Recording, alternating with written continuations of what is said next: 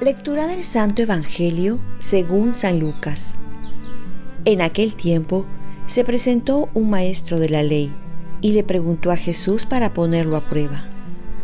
Maestro, ¿qué debo hacer para heredar la vida eterna?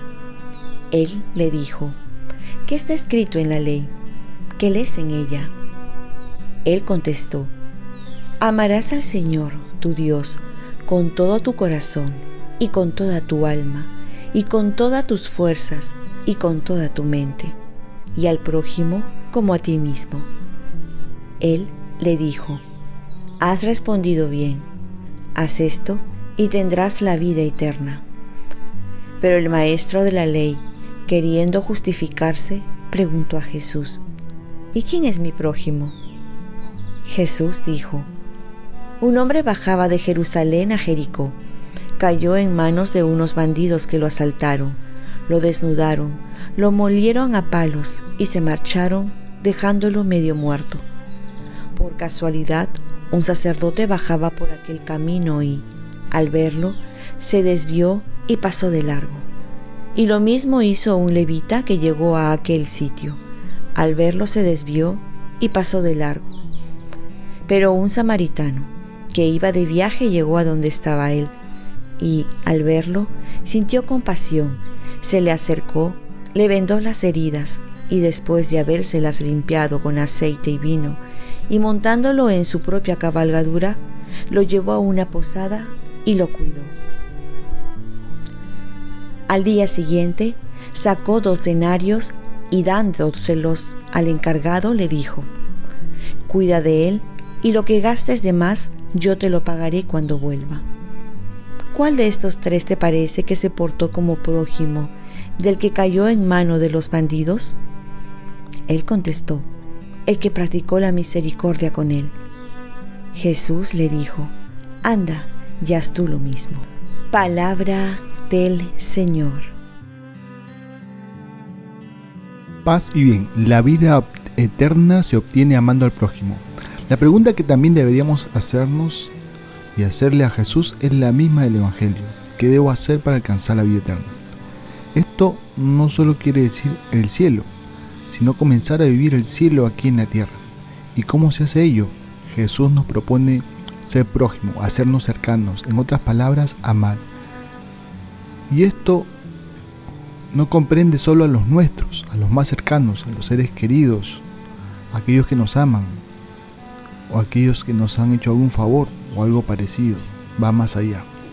Por ello Jesús lo va a explicar con esta bella parábola, en la que nos invita a identificarnos con los personajes.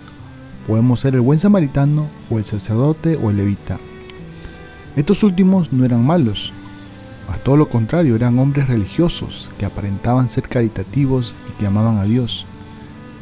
Y ellos son los que van a demostrar lo contrario. Los más llamados a amar no aman al prójimo. Aquellos que estaban más cerca de Dios estaban más lejos con el prójimo, porque separaron a Dios del prójimo. Además, no pusieron primero la caridad, sino pusieron primero el cumplimiento de la ley. Y si la ley no lleva la caridad, no tiene sentido.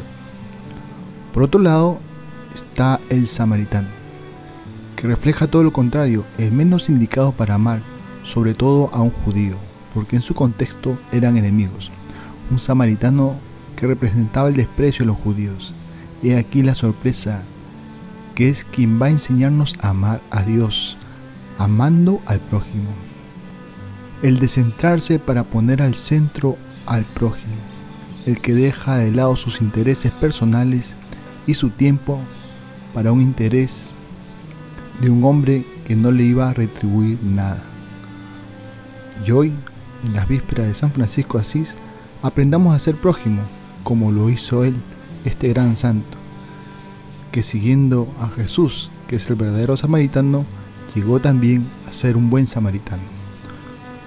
Oremos, Dios Todopoderoso y Eterno, que desbordas con la abundancia de tu amor los méritos y los deseos de los que te suplican, derrama sobre nosotros tu misericordia, para que perdones lo que pese en la conciencia y nos concedas aún aquello que la oración no menciona.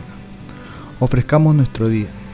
Dios Padre nuestro, yo te ofrezco toda mi jornada en unión con el corazón de tu Hijo Jesucristo, que sigue ofreciéndose a ti en Eucaristía para la salvación del mundo. Que el Espíritu Santo sea mi guía y mi fuerza en este día para ser testigo de tu amor. Con María, la Madre del Señor y de la Iglesia, te pido por las intenciones del Papa. Con San José Obrero te encomiendo mi trabajo y mis actividades de hoy, para que se haga en mí tu voluntad. Y la bendición de Dios Todopoderoso, Padre, Hijo y Espíritu Santo, descienda sobre ti. Cuenta con mis oraciones, que yo cuento con las tuyas y que tengas un santo día en estas vísperas de San Francisco Asís.